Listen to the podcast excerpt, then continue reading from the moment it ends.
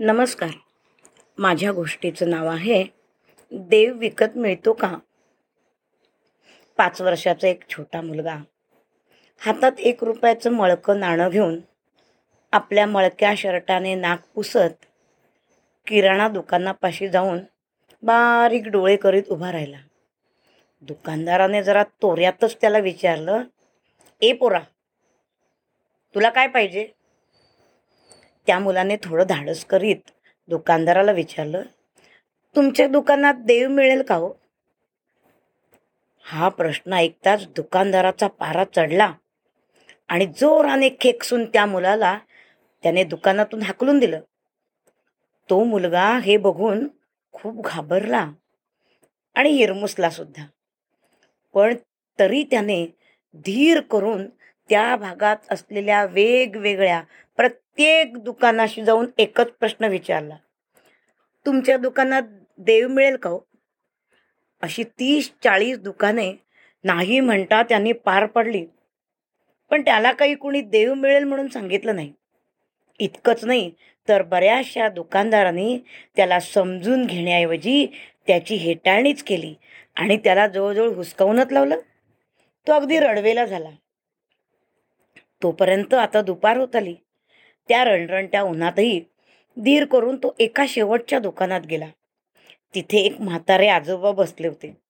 त्यांना बघून त्याने विचारलं बाबा मला तुमच्या दुकानात देव मिळेल का हो? त्याचा तो अजब प्रश्न ऐकून क्षणभर ते आजोबा उचकळ्यात पडले. पण तसं न दाखवता त्यांनी त्याचा दमलेला चेहरा बघून त्याला पाणी प्यायला दिलं. आणि अतिशय प्रेमळ शब्दात विचारलं तुझ्याकडे किती पैसे आहेत बाळा? या एवढ्या प्रश्नाने इतका वेळ निराश झालेल्या मुलाच्या चेहऱ्यावर आनंद आणि आशेचं चांदणं फुलून आलं. तो म्हणाला आजोबा माझ्याकडे एक रुपये त्याचं उत्तर ऐकून त्याने मुलाला प्रेमाने जवळ घेत विचारलं बाळा तुला कशाला हवाय देव तू देव विकत घेऊन काय करणार आहेस? हे प्रश्न ऐकले आणि त्या मुलाची खात्री पटली की आपल्याला इथे नक्कीच देव मिळणार. तो म्हणाला मला या जगात माझ्या आजीशिवाय कोणीच नाही हो. ती रोज कामाला जाते आणि मला जेवण वस्तू कपडे आणते. पण कालपासून ती खूप आजारी हो आणि तिला हॉस्पिटलमध्ये ॲडमिट केले. ती जर गेली तर मला जेवण कोण देणार? मला कुणाचा आधार मिळणार हो? मला डॉक्टर काकांनी आज सकाळीच सांगितलं की देवच तुझ्या आजीला वाचवेल. म्हणून बाबा मी देव कुठे विकत मिळतो का? हे बघतोय. आणि त्यासाठी माझ्याकडे हा एक रुपया आहे. हे सगळं ऐकून ते दुकानदार आजोबा म्हणाले काही काळजी करू नकोस. तुझ्या एक रुपयात तुला नक्की देव मिळेल. ते आतमध्ये जाऊन एका पेल्यामध्ये पाण्यासारखा एक पातळ पदार्थ घेऊन आले आणि म्हणाले हे ना तू तुझ्या आजीला पाच. यामुळे तुझी आजी चांगली बरी होईल. मुलाला खूप आनंद झाला.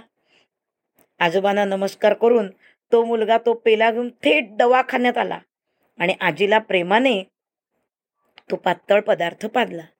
चार दिवसात त्याची आजी बरी झाली. हॉस्पिटलमधून निघायच्या दिवशी डॉक्टराने तिला बिल दिलं. ते पाहून तिला खूपच रडू आलं. कुठून देणार एवढे पैसे? या विचाराने तिची करुणामय अवस्था पाहून डॉक्टर म्हणाले काही काळजी करू नको. एका वयस्कर ग्रस्ताने तुझं बिल भरलंय आणि सोबत चिठ्ठी पण ठेवली आहे तिने चिठ्ठी उघडून वाचली. त्यात लिहिलं होतं माझे धन्यवाद मानू नकोस. तुला परमेश्वराने वाचवलंय. मी फक्त निमित्त मात्र आहे. पण धन्यवाद द्यायचेच असले तर तुझ्या या छोट्या नातवाला दे जो एक रुपया घेऊन देव शोधत होता. देवाला शोधण्यासाठी करोडो रुपये दानाची जरुरी नाही. श्रद्धा भाव विश्वास भक्ती असली की एक रुपयात सुद्धा देव मिळतो. मग तो कुणाच्याही रूपात कुणाच्याही अवतारात मदतीला धावून कसा येईल हे मात्र सांगता येणार नाही. धन्यवाद. आता याच्यापुढे संतांना तो देव कसा भेटला म्हणून पुढे ऐकूया आपण संतांच्या विविध कथा. धन्यवाद.